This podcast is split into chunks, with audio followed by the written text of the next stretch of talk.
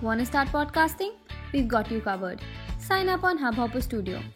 Head over to hubhopperstudio.com and click on Get Started. Fill out all your basic details and sign up.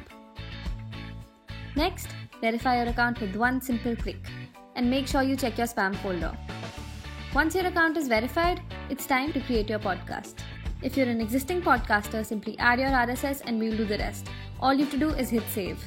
New to podcasting? Let's start with your cover art. Don't know how to make it? No worries. Simply click on Design with Canva and you can pick a color or stock image of your choice. You can always come back and change the cover when you feel inspired. Hit the Publish button to load your image. Fill out other details like podcast name, add a few details about your podcast, and hit the Create button to start recording or uploading your episode. Don't be afraid, there's a listener for everyone on Hubhopper. For recording, you can use the Hubhopper Studio Audio Editor. Just hit the Save button once you're done. You can record your episodes on the go using the Hubhopper Studio Recorder available on both Android and iOS. Once you're done recording, make sure you download your audio file. Use your first episode as an introduction for yourself and keep your episodes under 7 minutes.